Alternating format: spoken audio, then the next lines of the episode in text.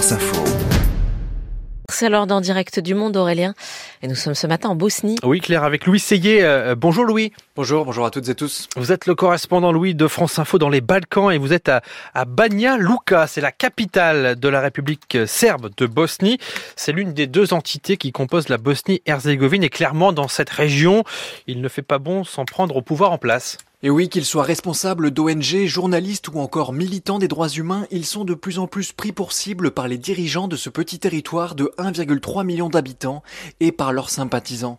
Plusieurs incidents violents ont été répertoriés ces derniers mois et notamment en mars dernier à l'occasion d'une conférence organisée par des militants LGBT à Banja Luka. Ce jour-là, un groupe de hooligans s'en est pris aux organisateurs et la police présente au moment de l'attaque a refusé d'intervenir. Quelques jours avant, Milorad Dodik, le président de la République Srpska, s'était opposé à l'événement, présenté comme une atteinte aux valeurs familiales. Et ces violences, Louis, elles surviennent alors que ce même président est accusé de dérive poutinienne par certains opposants.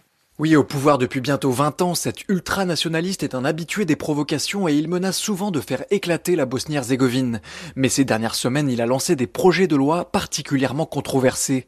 Un premier visant à criminaliser la diffamation, un autre pour qualifier les ONG d'agents étrangers et un troisième pour interdire aux membres de la communauté LGBT d'approcher des établissements d'éducation. Le tout alors que Milorad Dodik est l'un des seuls dirigeants d'Europe à avoir rendu visite à Vladimir Poutine depuis le début de la guerre en Ukraine. Ivana Koraić est la directrice de Transparency International en Bosnie-Herzégovine. Si l'on tient compte des liens de plus en plus étroits de Milorad Dodik avec Poutine, il est clair qu'il s'inspire de ce modèle pour élaborer un type de régime dictatorial qui lui permet de régner indéfiniment et de garder le pouvoir le plus longtemps possible. Et cette proximité avec Vladimir Poutine, elle inquiète particulièrement en Bosnie-Herzégovine.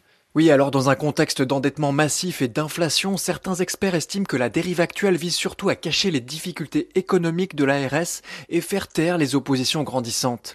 Mais alors que la guerre a fait son retour en Europe, la journaliste Vaina Stokic s'inquiète du jeu dangereux mené par le dirigeant bosno-serbe.